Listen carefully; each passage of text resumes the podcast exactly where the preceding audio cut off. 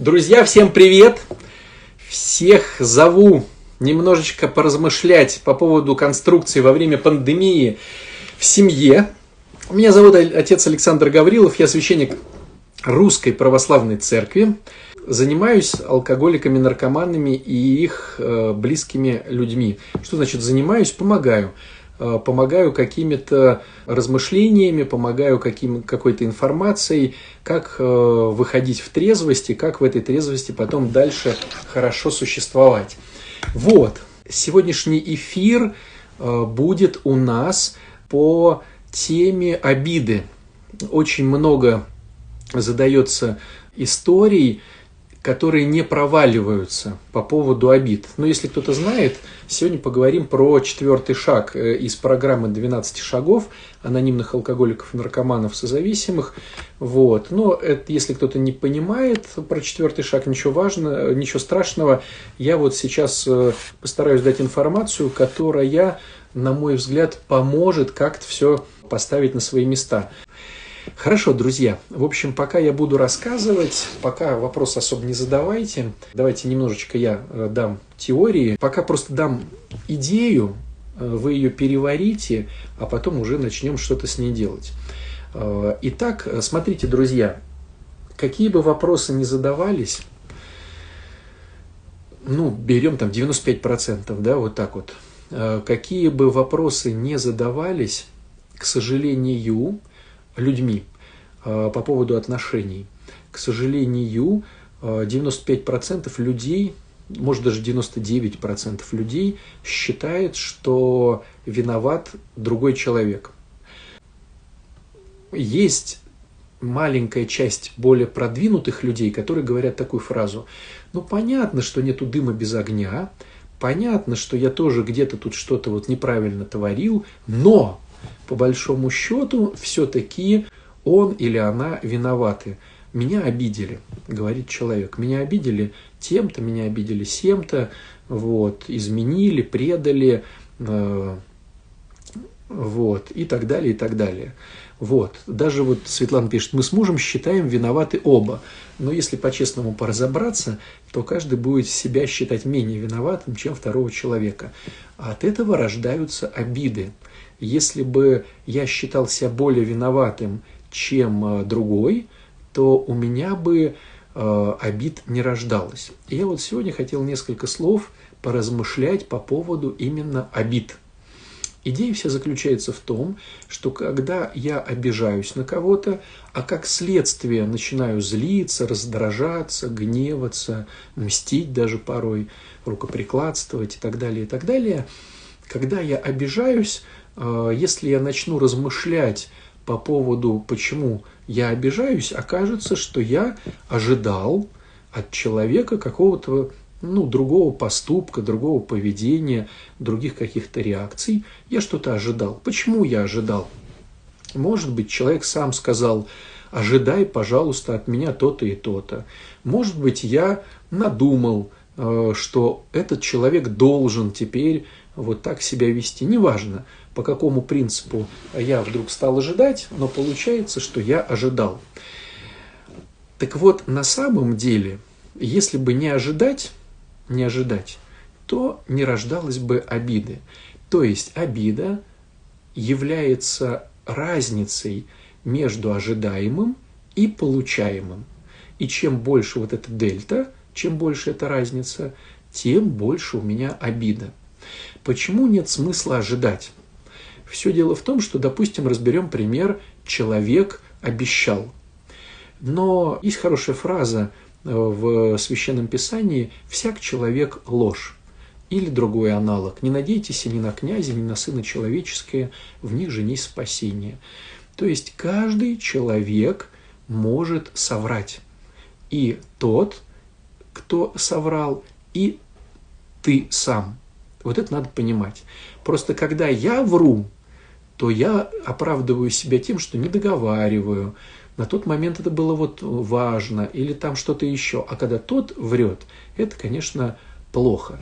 Но надо уяснить себе такой очень, э, один очень важный момент, чтобы стало потом легче. Так как мы повреждены первородным грехом, нам свойственно лукавить. К к сожалению. И вся путь христианина научиться как можно меньше лукавить, как можно дальше отойти от нечестностей. Но они теперь, как сказать, врождены, что ли, уже с нашим э, первородным грехом, да, вот с нашим грехопадением, лукавство, нечестности уже э, интегрированы в наше сознание, в нашу психику, в нашу душу. Это уже становится, к сожалению, нормальным, когда человек нечестен, когда человек врет. И вы знаете, если вот размышлять по этому вопросу, то можно рассмотреть два варианта. Вру им и вру сам себе. Вот на мой взгляд, сколько я э, по себе не смотрел, с людьми не разговаривал, на мой взгляд, конечно же, врать самому себе тяжелее, неправильнее, более неконструктивно. Вот. Э, если не разберу, если не разобраться с враньем самому себе, то на мой взгляд, невозможно перестать э, врать другим. То есть, если уж работать с враньем, то прежде всего в идеале лучше работать с враньем самому себе. Вот. Потом уже, если научился, то можно каким-то образом э, научиться и не врать окружающим. Или хотя бы не договаривать, или что-то еще. Но сначала с самим собой. Вот. А не врать самому себе очень сложно. Вот, потому что если вдруг я понимаю, что в чем-то я был неправ, то мне надо с этим как-то жить, как-то не спать, как-то работать. А работать э, э, человеку с, с самим собой очень сложно, а порой даже и не хочется. Вот. Если брать статистику э, неумолимую, то статистика говорит о том, что в любой проблематике, если мы берем выборку в 100%, недовольства какого-то, то в любой вот недовольной э, системе только 30% пытается что-то сделать с этим. 70 вообще только э, недовольствуют и ничего не хотят делать. Ну, допустим, э, маленькая зарплата. Вот берем такую выборку тех людей, кто считает, что у них маленькая зарплата – только 30% будет пытаться что-то сделать. Представляете? Мы берем э, э, большой вес, лишний вес, да, вот, мы берем, что человек живет в неподобающих условиях, или он живет с тем человеком, который ему не нравится, или у него плохое здоровье. Ну, неважно, какую проблематику мы берем, только 30% пытаются что-то с собой сделать, а получается только у 5%. То есть, представляете, на 100% 70 ничего не делает, а получается только у 5, то есть 25%, ну, просто пытается. То есть, они вроде как бы э, что-то делают, но им это не настолько важно, чтобы э, вот остаться э, в нужной схеме. Вот такая интересная ситуация происходит. Поэтому, когда мы говорим о честности, э, получается только 30% Э, из 100 будет признавать тот факт, что да, они в чем-то были тоже неправы по, по поводу обид. И только у пяти будет получаться что-то с этим сделать. Представляете? Вот. То есть, если мы берем, допустим, выборку такую, как разводы или измены, предательства, да, ну, взаимоотношения людей, то есть только 30% людей будет понимать, что они здесь тоже что-то делали не так и будут пытаться каким-то образом ну, что-то сделать так. Вот. Но только у 5% будет это получаться. Вот. Итак, касаемо обид. А, о чем мы говорим? Мы говорим о том, что обида, еще раз, это разница между тем, что я ожидаю от человека, либо он обещал, либо он, а, как нам кажется, так имел в виду, и тем, что мы получили – вот. Конечно, самая обидная обида – это когда он обещал, этот человек. А, если не обещал, а просто вот мы подразумеваем это, то это все-таки менее обидно. Но а, чтобы а, обидная обида была все-таки тоже меньшей, надо понять, что как бы тебе человек что-то не обещал, как бы он тебе ни клялся, ни божился, имея в виду, что он тоже просто человек. Он может иметь свою точку зрения, он тоже может иметь какие-то выгоды или наоборот какие-то невыгоды, или просто слабости, или тупости, или немудрости, или все что угодно. И поэтому даже если человек тебе что-то обещает, имей в виду, что он, ну скажем так, имеет право вследствие, своей греха, вследствие своего грехопадения имеет право оставаться человеком. То есть он имеет право на слабости, чтобы вот, не выполнить или даже не очень сильно не выполнить данные им обязательства. И это относится к каждому из нас. То есть разреши человеку быть слабым. Вот. Другой вопрос, захочешь ли ты быть с этим человеком или не захочешь.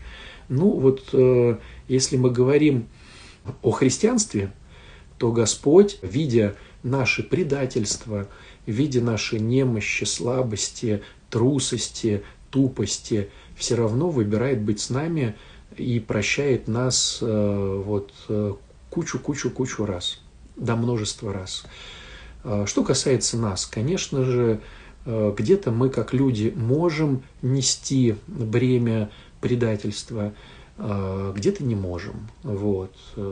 То есть вот кто-то говорит, ну, могу еще раз дать вот, ну, могу еще раз вот с человеком опять жить, общаться, трудиться, да, вот. А кто-то говорит, ну, мне не потянуть. И понятное дело, что у каждого из нас есть своя штанга со своим весом, что мы можем поднять, э, вот, а что мы, ну, не можем поднять. Это есть у меня, это есть у вас, это есть у всех-всех-всех. Что-то мы можем вынести, а что-то прямо вот такая неподъемная штанга, что прямо вот, ну, не потянуть. И это тоже нормально, потому что мы все с вами люди. Вот. А, поэтому, чтобы убрать а, большую боль от обид, нужно понять, что все мы люди, и все мы имеем право на ошибки, на предательство, на нечестности, на какие-то вещи. И здесь было бы здорово задать себе еще такой вопрос. Если человек э, это делает и продолжает это делать, даже когда э, мы высказываем, э, что это неприемлемо, это нехорошо, а он все равно это делает.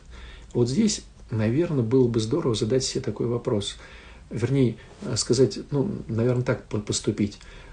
Он знает, этот человек, что для меня это неприятно, что для меня это порой даже невыносимо, но продолжает это делать. Это говорит о том, в большинстве случаев, ну, если мы не рассматриваем психиатрию, да, в большинстве случаев, что он не боится меня потерять. Вот такая интересная штука. А, не боится меня потерять. То есть, как я проявляюсь для этого человека, что он не боится меня потерять. Ну, допустим, берем там, давайте на простом примере разберем, допустим, сквернословие. То есть для кого-то в семье ругаться матом – это неприемлемо. Когда человек не разговаривает даже матом, а ругается. Ругается на детишек, там, вот, на мужа или на жену. Вот, ругается матом прямо ругается с пеной у рта. И это не значит, что он будет ругаться на милиционера, там, на полицейского, да, на гаишника, там, на врача, на начальника. То есть, если он там не ругается, стало быть, он технически может позволить себе с кем-то э, не ругаться. А вот со мной он ругается. Хотя я говорил о том, что мне это не нравится, неприятно и прям очень сильно, прямо вот тяжело. О чем это говорит? Это говорит о том, что человек не боится меня потерять. Представляете, как интересно, не боится меня потерять. Тогда возникает вопрос, а что значит и при каких условиях боится или не боится? Мне кажется, вот э, проще всего ну, там, понятное дело, что есть очень много разных да, факторов, но, на мой взгляд, самый э, простой для объяснения фактор э, или такая, ну не то что метафора даже, а систематизация такая по базовым потребностям. У каждого из нас, как у человека любого, есть наши ценности, которые, как нам кажется, делают нас счастливыми. У каждого они есть. Они разделяются на два вида, эти вот базовые потребности, на значит, э, приемлемые для всего человечества и приемлемые только для меня, как для определенной личности. Ну, допустим, э, для всего человечества э, приемлема базовая потребность быть свободным или быть любимым. Вот. А для как человека, допустим, мне важно там путешествовать или иметь деньги, или здоровье, там, или семью. То есть у каждого из нас базовые потребности делятся на Э, общечеловеческие, вмонтированные в нас, и э, личностные, переданные нами тем социумом, в котором мы воспитывались. Считается примерно, что их 8-10 вот таких самых базовых, самых вот прям, без которых точно жизнь будет не мила. 8-10. Вот. Ну, у кого-то там 6, может быть. Но все равно это вот, ну, много. Так вот, Э, есть такое предположение, с которым я соглашаюсь, э, просто смотря на тех людей, которые вот э, рядом рассказывают какие-то истории или консультируются, или на исповеди приходят. В чем идея? Идея в том, что если человек помогает мне реализовать хотя бы одну базовую потребность, хотя бы одну – то я с ним хочу дружить. Если две-три, я с ним хочу жить. Вот. 4, 5, 6 – это, конечно же, ну, наверное, космический космос. Вот. Но все-таки вот э, три – это уже хорошо. Три – это уже прямо хорошо. Конечно же, каждому из нас, как христианину, надо стремиться к тому, чтобы помогать э, вот, другому человеку помогать ему реализовывать его базовые потребности. Вот. Э, то бишь совершать какие-то глаголы любви. Но если ты совершаешь э, вот порядка двух-трех, с тобой уже хотят жить. Вот.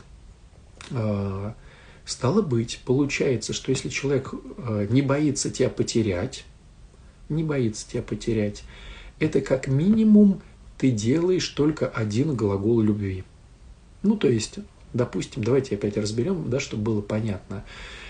Представьте себе ситуацию, что муж вот так вот орет на жену матом, ругается с ней, прямо вот э, там истерит, да, такой жен, женский типаж да, поведения, там бьет тарелки, разбивает там двери, хлопая ими, вот, э, ну такой, короче, да, вот, с женщиной ведет себя вот таким образом. Но это значит, он не боится ее потерять, но если они разойдутся, он э, будет поддерживать с ней какие-то отношения. Почему? Потому что, допустим, его базовая ценность – это дети, а женщина неплохо справляется в роли нянечки с этими детьми.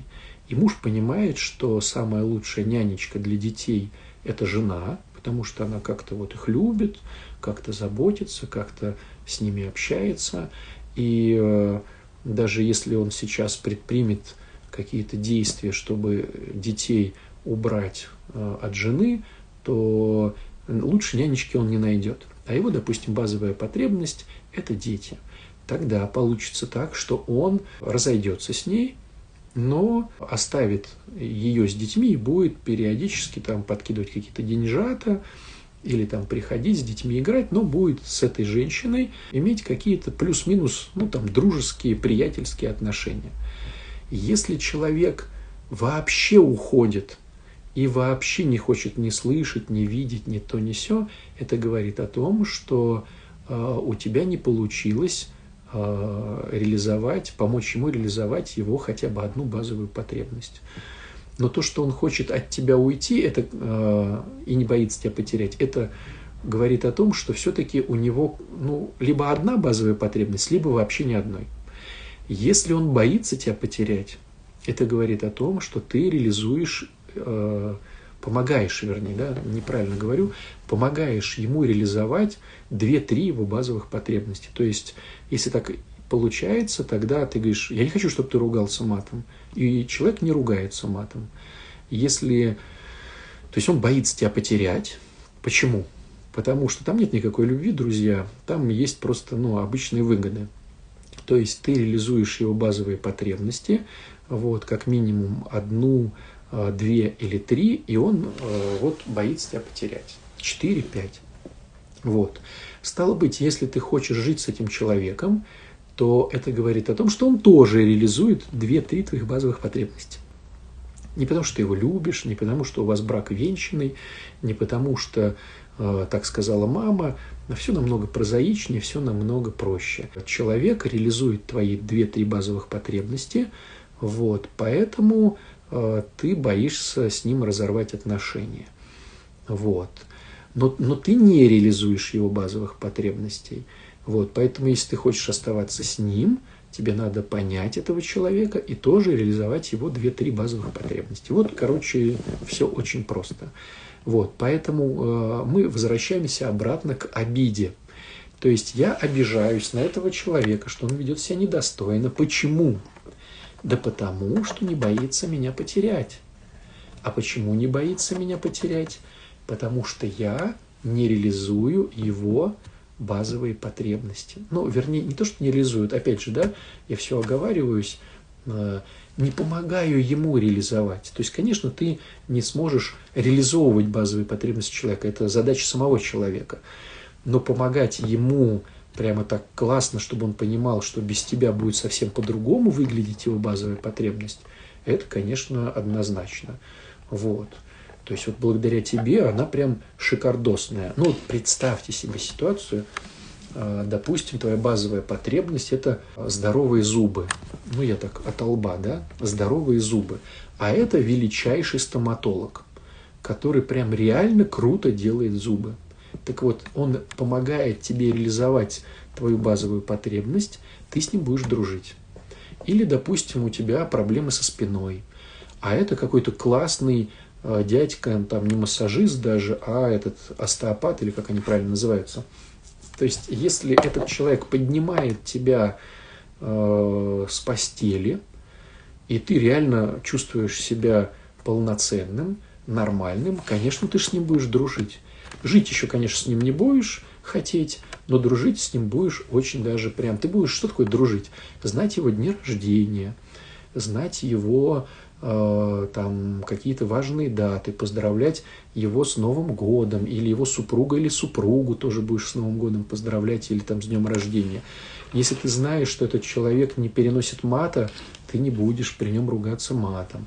То есть ты будешь всячески стараться не расстроить его, чтобы не потерять. Понимаете, да? Одна всего лишь базовая потребность. Вот.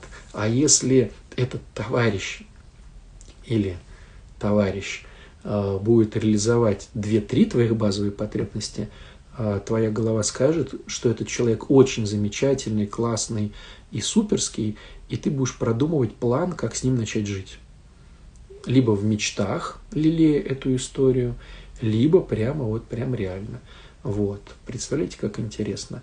То есть, когда человек начинает с тобой ссориться и обещание не выполняет и прямо делает тебе больно, это говорит о том, что ты за время, как сказать, жизни, там, общения, дружбы с этим человеком не получилось у тебя э, каким-то образом выйти на реализацию, на помощь реализации его базовых потребностей. Вот и все. То есть все мы эгоисты, все мы, э, к сожалению, эгоцентристы, то бишь э, гордецы, и нам хочется, чтобы люди нам служили так, как нам хочется, а не как хочется им.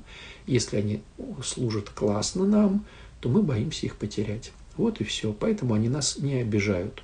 Если люди начинают обижать, это либо случайно, то есть они не знали, что для нас это так важно. Вот. Э, это что же мы все такие сволочи эгоистичные, и всем нужны какие-то выгоды. Ничего возвышенного ни в ком нет. а, с большими вопросами, спрашивает Галина. А, это говорит о том, друзья, что мы недооцениваем наш первородный грех. А, видите, как у нас хитро получается. С одной стороны, мы созданы по образу и подобию Божию, и мы знаем, как нам надо себя вести. А с другой стороны, мы в грехопадении, и поэтому мы эгоисты. То есть вот в этом конфликт, помните, я начал с чего нашу беседу, конфликт честности с самим собой. То есть я знаю, как мне нужно себя вести, и я знаю, как я себя веду на самом деле. И порой э, честность с самим собой, вернее, нечестность с самим собой, это даже не признание самому себе, что я такая э, сволочь эгоистичная, которой нужны одни только выгоды. Но если мы начинаем быть честными, если мы а, прям по правде с тобой, сами с собой начинаем размышлять, то мы, к сожалению, видим всю а, низость нашего, нашего бытия. От этого а, рождается что? Когда я вижу свою низость и вижу свою глобальную нечестность и знаю образец, к которому я стремлюсь, то мы тогда, конечно же, хотим что-то изменить в себе. То есть я вот понимаю, что я из-за выгоды, а я хочу по-честному, по правде, по-настоящему, по любви. Начинаю это делать, делать, делать. Ну, не все, но кто, да, кто вот обличается совестью, начинают это делать, но не получается, потому что своих сил не хватает. Так вот, когда я мучаюсь от того, что у меня не хватает сил быть по образу и по подобию, тогда мне нужен Христос. То есть Христос – это тот, благодаря которому я могу, соединившись с Ним, быть тем, какой образец я бы хотел исповедовать. Понимаете, как интересно? То есть Христос нужен тому, кто ощущает себя полным неправд, обличается этим совестью и пытается каким-то образом это все э, переделать, но не хватает своих сил. И тогда нам нужен Христос, который пришел для нас, чтобы помочь, соединившись с нами, нам стать подобным э, нашему Отцу. Вот такая интересная ситуация. Если я не ощущаю себя э, грешником, э, который стремится только к своим личным выгодой, э, выгодам, ну, то есть, говоря по-светски, если я не ощущаю себя эгоцентристом, то мне Христос не нужен. Как бы он мне нужен, э, как просто Бог, который вот в храме где-то что-то, который вот, ну, у него можно попросить машину или квартиру, или здоровье. Но мне не нужен Христос как миссия, да, он же мессия, да, ну миссия, да, что такое миссия, ну, по-славянски мессия? Тот, кто пришел сделать какую-то важность. То есть он пришел помочь мне справиться с тем, что я сам не могу. Понимаете? А если мне это и не нужно, то есть я ощущаю себя очень даже любящим, очень даже молодцом. Ну, мне Бог нужен на всякий случай, чтобы что-то попросить. Он же такой Дед Мороз, такой джин, у которого я что-то буду просить, а он, э, значит, мне даст. Но менять себя мне не нужно с Богом рядом. Мне нужно у него только просить. То есть, когда Алладин тер лампу, оттуда вылезал джин, Э, который типа загадай там три желания или что там, да, какая была история. Э, Алладину не нужно себя менять, потому что муж плохой, или жена плохая, или дети, или родители, или начальник, или там президент, они плохие. Мне-то что себя менять? Я нормальный. Мне Бог нужен, чтобы Он исполнил три моих желания. Но это не миссия Христа.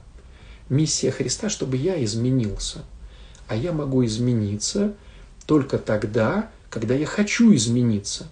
А когда я хочу измениться? Когда я вижу, что такое белое, и какое на самом деле у меня черное.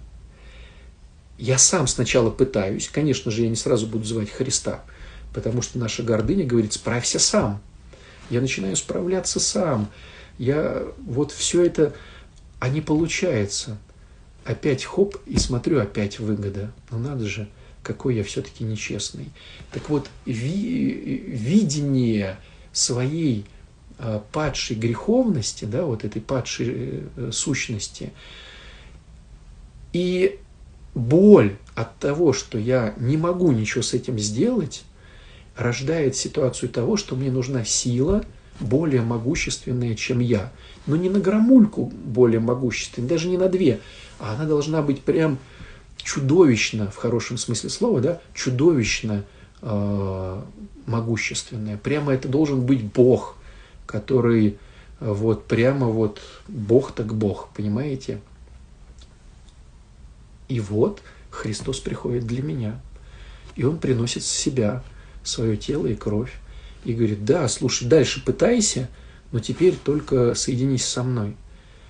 я говорю, Господи, вот надо же, пока с тобой соединен, реально вроде получается. Правда, вот вроде могу и милостыню дать просто так, и мужу там борщ приготовить просто так, или жене там как-то вот что-то. Вот пока я с тобой, реально получается какое-то чудо, волшебство какое-то прям. Как только э, пытаюсь сам, опять ничего не получается. Потому что я прям вижу, как я пропитан этой всей ну, гнилостью. Вот ощущение себя гнилым – понимание, что сам не могу, рождает желание э, прийти к тому, кто протягивает руку помощи. Как у Петра, помните, который шел, шел по воде и начал тонуть. И если бы не рука, за которую он схватился, рука Христа, вот э, ничего бы не получилось. То есть Христос всегда протягивает руку, это его миссия. Мы всегда тонем, Просто кто-то понимает это, а кто-то говорит, а, либо я не тону, либо говорит, я тону, но только из-за Васи. И пускай Вася что-то придумает, раз я из-за него тону, чтобы он меня поднял. И в результате опускаемся все глубже, глубже и глубже. То есть понимание того, что Вася тут ни при чем, что это моя греховная сущность обижается, злится, раздражается, гневается, завидует, мстит моя греховная сущность, которая ничего не дает э, никаких благ, а только меня топит, топит и топит. Понимание этого и желание из этого выбраться дает силы схватиться за руку Христа. Вот такая интересная, друзья, ситуация. Так что покрутите, поразмышляйте, попробуйте поуходить от обид на Васю, на Петю, на Нюру, на Дашу, на президента, э, на начальника, на родителей, на батюшек, на матушек. В общем, э, увидьте свои нечестности и начните работать сами с собой. Никто ничего не должен, это раз вам. И второе, все грешники, все могут ошибаться, предавать. Не надейтесь ни на князя, ни на Сына Человеческого, в них же нет спасения. Даже если перед алтарем 80 раз тебе все обещали, клялись, божились, зуб давали и так далее, и так далее, все это э, сплошная нечестность. Э, человек такое существо, что хоп, и он уже предатель. Поэтому, друзья мои, если уж величайшие, да, из всех величайших, он, а, апостолы ходили со Христом, прям ходили, прям вместе, да, и ночевали, и ели из одной тарелки. Хоп, и тут же, к сожалению, а, вот так вот. Поэтому, друзья мои, не надеемся ни на князя, ни на сына человеческие, ищем в себе нечестности и хватаемся за руку Христа. Всего хорошего. Пока-пока.